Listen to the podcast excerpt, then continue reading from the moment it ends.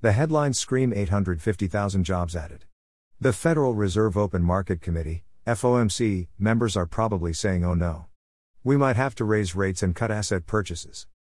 Despite the 850,000 jobs added in June, there are so not so great aspects to the jobs report.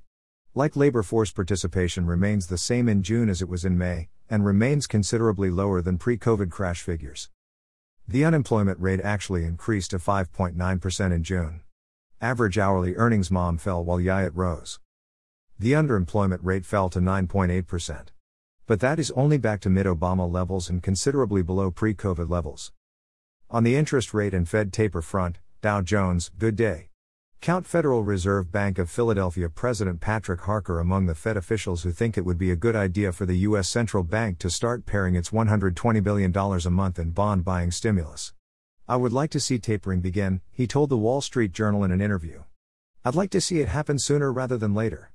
Meanwhile, Senator Patrick Toomey, R. Pa, says the Atlanta, Boston, Minneapolis, and San Francisco Fed banks are ignoring his requests for information about their work on racial economic justice and climate issues, in a dispute highlighting the limits of congressional oversight over the regional institutions. So, what will the FOMC do with these good news, bad news labor reports? Here is a photo of Harker with Treasury Secretary Janet Vlad Yellen discussing today's jobs report.